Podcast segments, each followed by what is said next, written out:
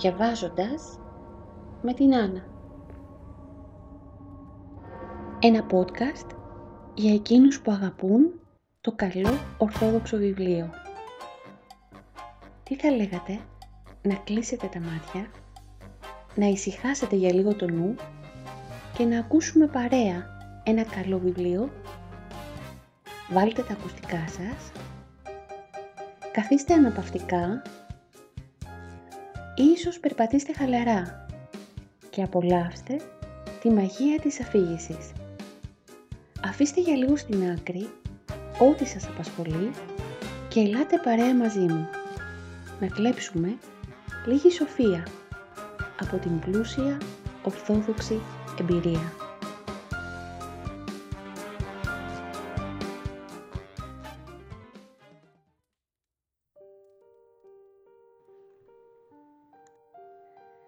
Διαβάζουμε και σήμερα παρέα τις νοσταλγικές αναμνήσεις από το περιβόλι της Παναγιάς, του Αρχιμανδρίτου Χερουβίμ, της Ιεράς Μονής Παρακλήτου.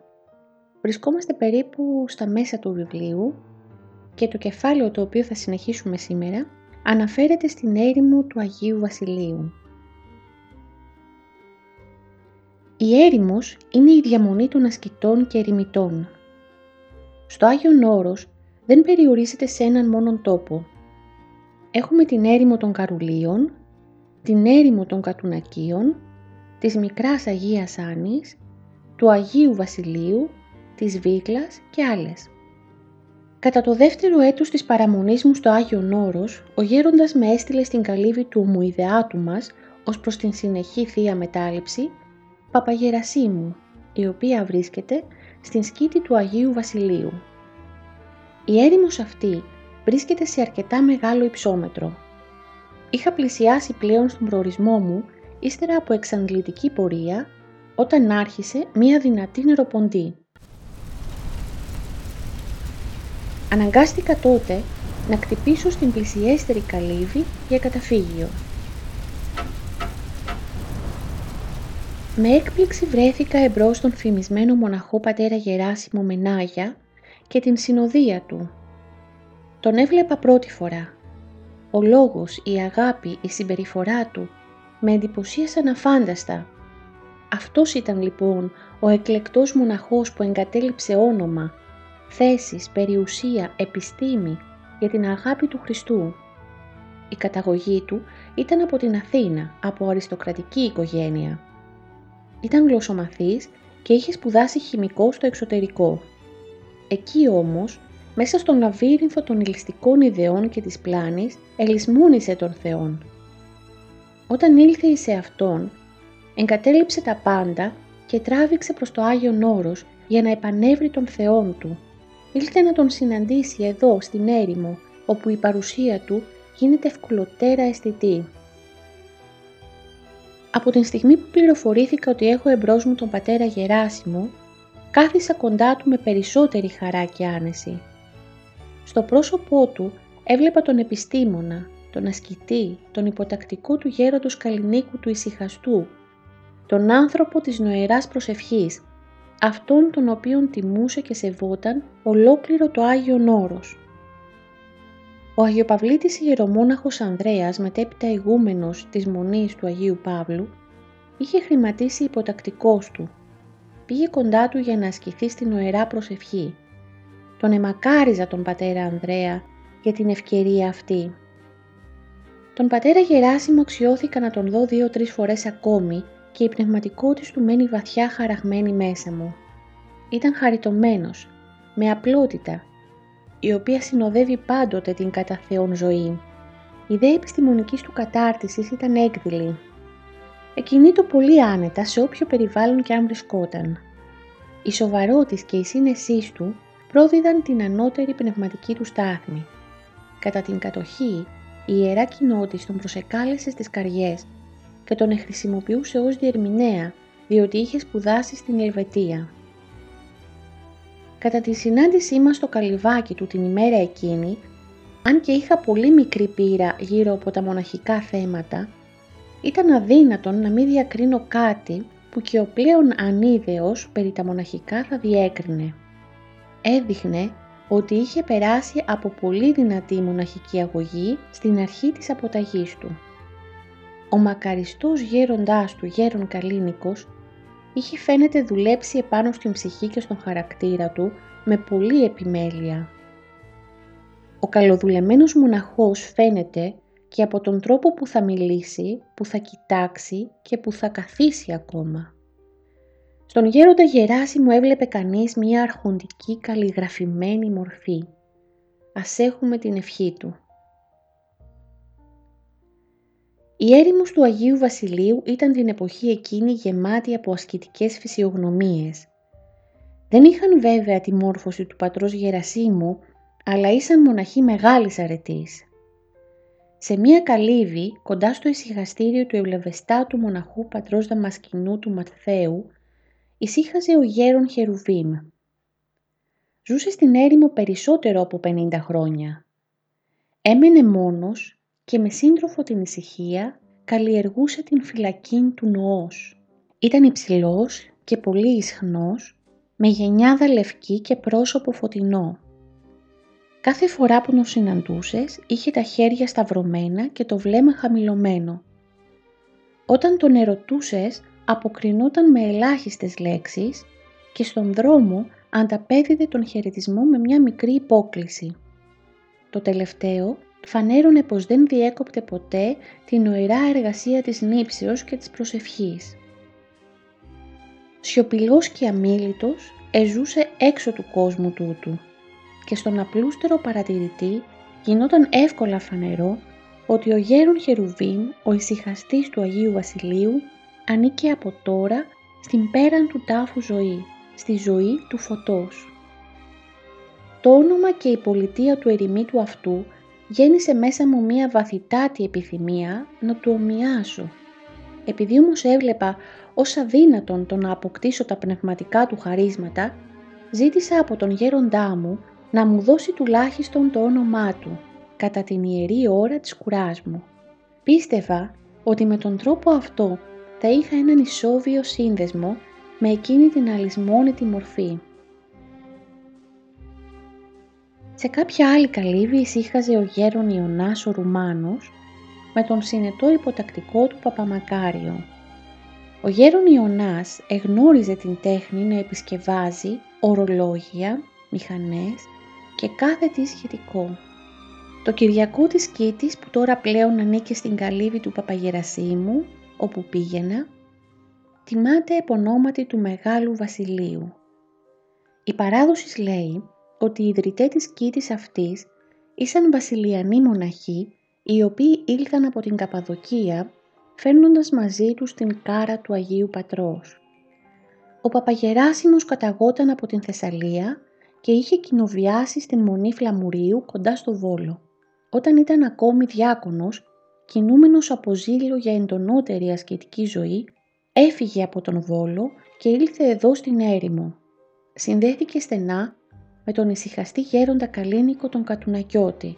Από αυτόν διδάχθηκε την μέθοδο της νοηράς προσευχής και προσεπάθησε να τον μιμηθεί.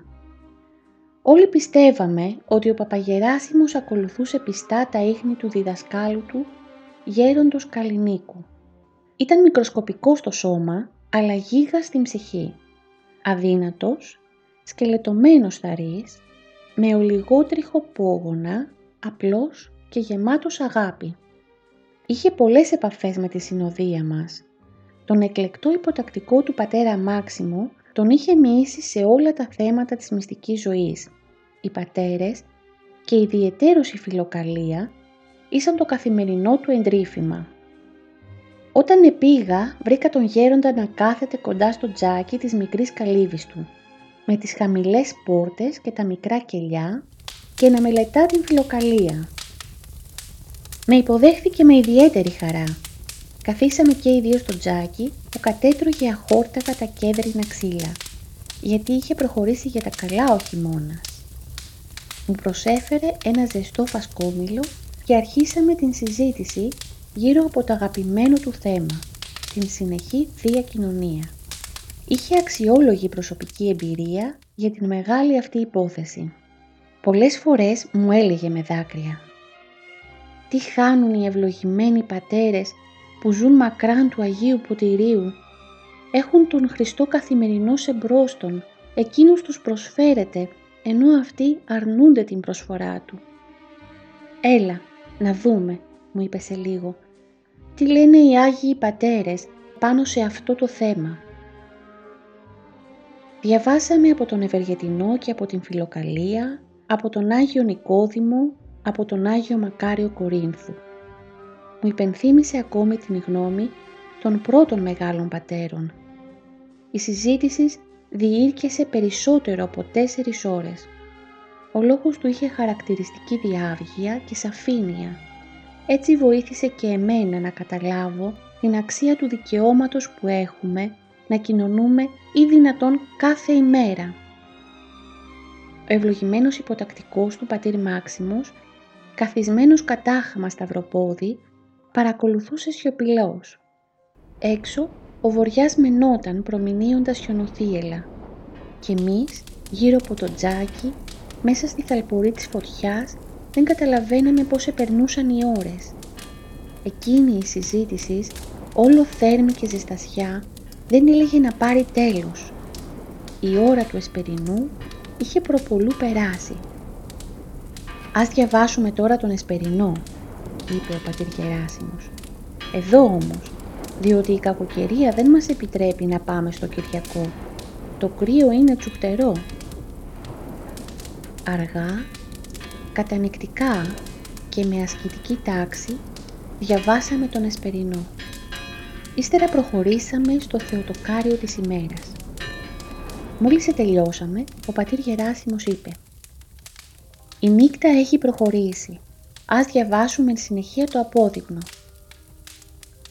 Εν τω μεταξύ δεν είχαμε διπνήσει. Μετά το απόδειγνο και τους χαιρετισμούς της Παναγίας, οι οποίοι τους συνοδεύουν πάντοτε σε ολόκληρο σχεδόν το όρος, εκαθίσαμε λίγο να ξεκουραστούμε – Νόμισα ότι επρόκειτο να ξαπλώσουμε, διότι σε λίγο έπρεπε να αρχίσει η ορθρινή ακολουθία. Μα ο πατήρ Γεράσιμος είχε φαίνεται στο νου του άλλο ευλογημένο σχέδιο.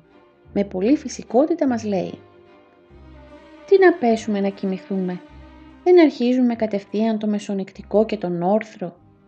Μόλις το άκουσα, ένιωσα μια δυσκολία διότι ήμουν πάρα πολύ κουρασμένος αυτό όμως δεν είχε καμία σημασία. Ο πατήρ Γεράσιμος, πριν καλά-καλά το σκεφτούμε, έβαλε ευλογητός και αρχίσαμε να διαβάζουμε το μεσονικτικό και εν συνεχεία τον όρθρο. Μόλις τελειώσαμε και τις ώρες μας λέει «Τώρα πάμε σιγά σιγά στην εκκλησία να κοινωνήσουμε». Ήταν σκοτεινά Ξεκινήσαμε και οι τρεις μέσα στο σκοτάδι, κρατώντας ένα φανάρι κάτω από την απειλή της βαρχιμονιάς. Σε λίγο φτάσαμε στο Κυριακό, ανοίξαμε και προχωρήσαμε με ευλάβεια. Στιγμές ιερές, στιγμές υπερκόσμιες. Έντονα συναισθήματα κυρίευσαν τον εσωτερικό μας κόσμο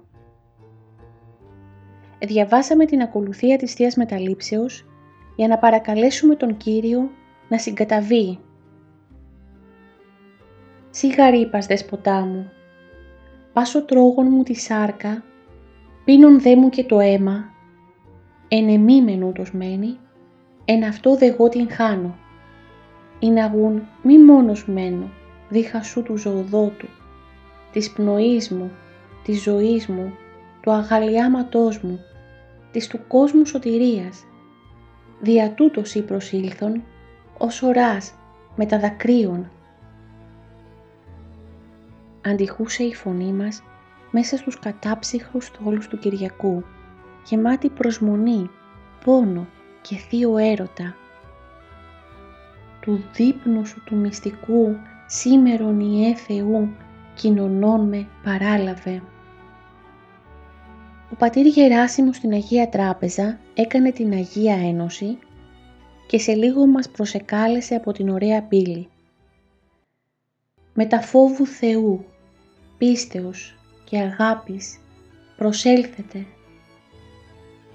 με δέος, ανέκφραστη χαρά, κοινωνήσαμε των αχράντων μυστηρίων, όπου οι δύο ή τρεις συνηγμένοι εις το εμόν όνομα, εκεί είμαι εν μέσω αυτών.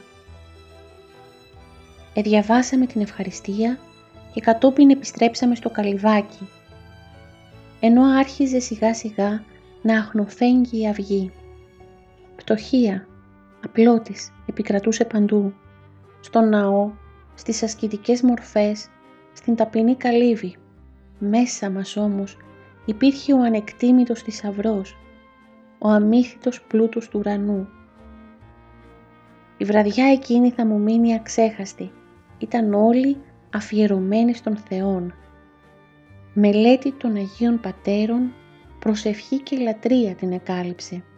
Την επεσφράγισε δε το βραβείο της Θείας Αγάπης, ο μυστικός και αθάνατος δείπνος, το ιερό και μέγα Πάσχα, που είναι ο Χριστός. Έτσι περίπου ζούσε ο Παπαγεράσιμος με την συνοδεία του. Ασκητική ζωή, συχνή Θεία Κοινωνία, ησυχία, νύψεις, νοερά προσευχή, ζωή αδιάκοπα ενωμένη με τον Χριστό. Ήπια με ένα ζεστό φασκόμηλο και αφού ευχαρίστησα τον Άγιο εκείνον άνθρωπο, ξεκίνησα για την καλύβη μας με καινούρια φτερά. Όταν περιέγραψα στον γέροντα και τους αδελφούς τα γενόμενα, ο γέροντάς μου παρετήρησε «Όσο μεγαλώνεις και αποκτάς ταπείνωση, ο Χριστός θα σου αποκαλύπτεται όλο και περισσότερο. Υπομονή λοιπόν στις δυσκολίες και ταπεινό φρόνημα. Άλλος μεγάλος αγωνιστής στον Άγιο Βασίλειο την εποχή εκείνη ήταν ο Γέρον Λεόντιος, που ζούσε μαζί με τον υποτακτικό του πατέρα Δανιήλ. Ο πατήρ Λεόντιος, χρόνια μεγαλέμπορος στην Αμερική, τα εγκατέλειψε όλα και ήλθε στο Άγιον Όρος μαζί με τον υπάλληλό του, όπου έγιναν μοναχοί. Όταν πρωτοπήγα στο Άγιον Όρος, ήταν καθισματάρης σε ένα κάθισμα της Σιμονόπετρας. Κάθε φορά που περνούσαμε με το μοτοράκι και βλέπαμε το κάθισμα αυτό, αισθανόμεθα σεβασμό, γιατί εκεί ησύχαζε ο γέρον Λεόντιος. Η φήμη του ως εναρέτου και αγωνιστού ήταν διάχυτη σε όλο το όρος. Ο άλλοτε υπάλληλός του στην Αμερική και ύστερα υποτακτικός του στο κάθισμα, πατήρ Δανιήλ, με την αφοσίωση στον γέροντά του, μαρτυρούσε και την ποιότητα του δέντρου από το οποίο προερχόταν. Αργότερα συναντούμε τον γέρο Λεόντιο στην περιοχή των Κατουνακίων, τυφλό αλλά γεμάτο χαρά για την δοκιμασία του. Πολλές φορές έλεγε «Τώρα όλα τα βλέπω καλύτερα, όλα τα αισθάνομαι καλύτερα. Ο Θεός μου έδωσε πιο δυνατό φως από εκείνο που είχα όταν ήμουν υγιής. Ο πιστός υποτακτικός του πατήρ Δανιήλ τον υπηρετούσε με διάθεση γνησίου τέκνου προς πατέρα.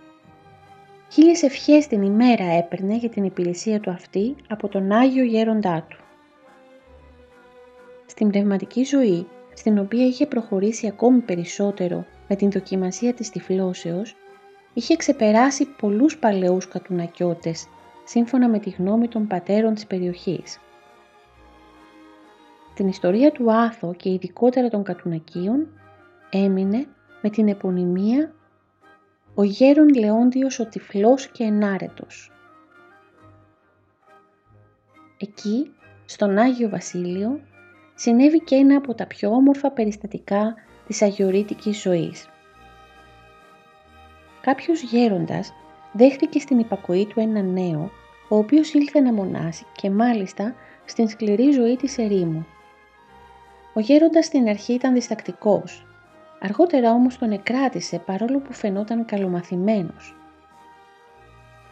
Ο νέος άρχισε την ζωή του αρχαρίου με ενθουσιασμό και ο γέροντας βλέποντας την προθυμία του τον εβοηθούσε αναλόγως.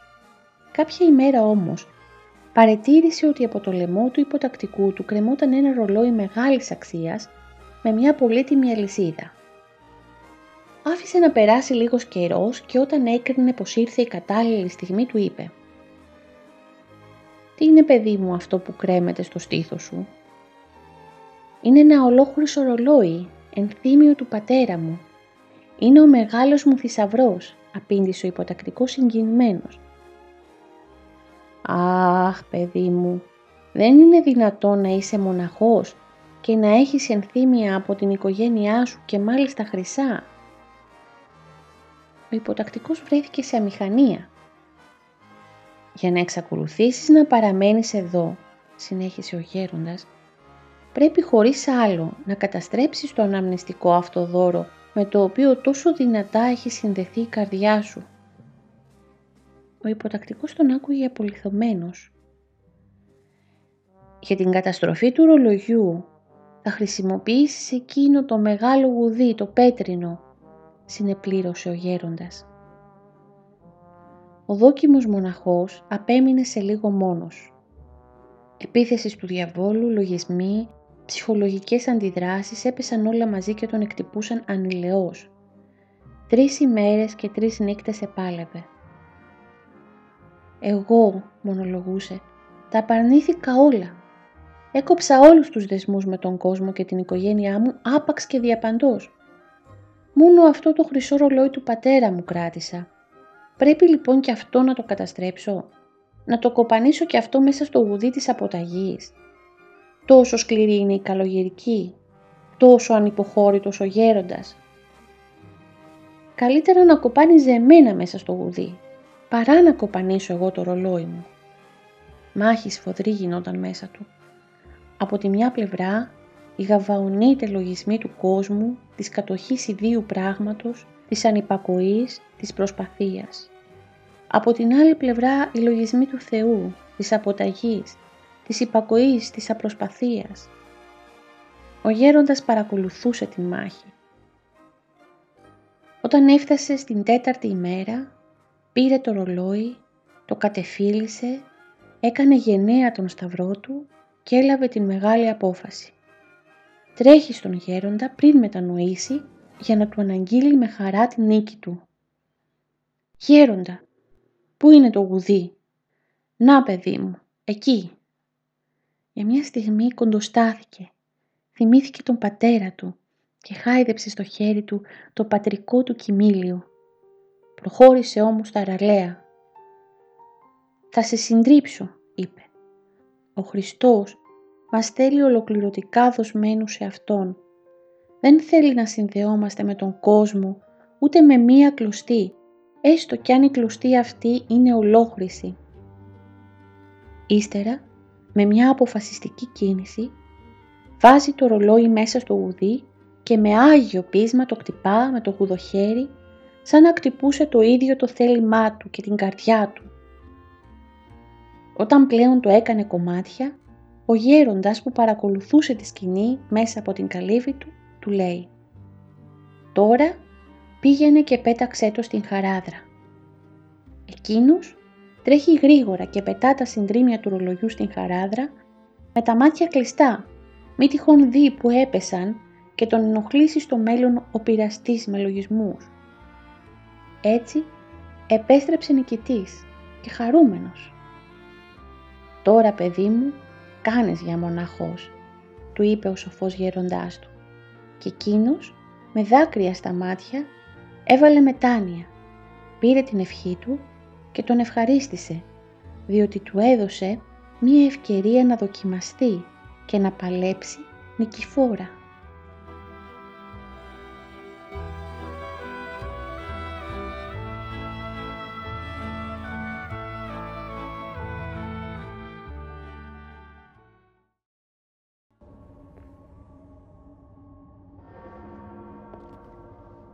Σας ευχαριστώ θερμά που ήσασταν και σήμερα παρέα μαζί μου. Καθώς ετοίμαζα την ολοκλήρωση αυτού του ηχητικού, ώστε να είναι έτοιμο και διαθέσιμο για όλους εσάς, άκουσα κάτι που μου άρεσε πάρα πολύ, μου έκανε τεράστια εντύπωση και θα ήθελα να το μοιραστώ μαζί σας. Είναι μια συνομιλία ανάμεσα σε έναν ρασοφόρο και σε έναν πιστό διαδραματίζεται στο Άγιον Όρος. «Από πού είσαι παππούλη» από τον παράδεισο, παιδί μου. Και εκεί προσπαθώ να επιστρέψω.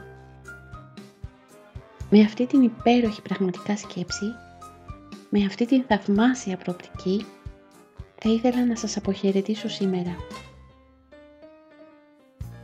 Ας θυμόμαστε, μεράσω ή χωρίς, κάτοικοι του Αγίου Όρους, της Ελλάδας ή της Αγγλίας, των ΗΠΑ ή της Αυστραλίας, δεν έχει καμία σημασία, όλοι καταγόμαστε από τον Παράδεισο και μακάρι ο καθένας μας να τον διεκδικεί γιατί μας αξίζει και γιατί ετοιμάστηκε για εμάς, για εμένα, για εσένα αγαπημένη ακροατή. Καλή ψηφιακή αντάμωση.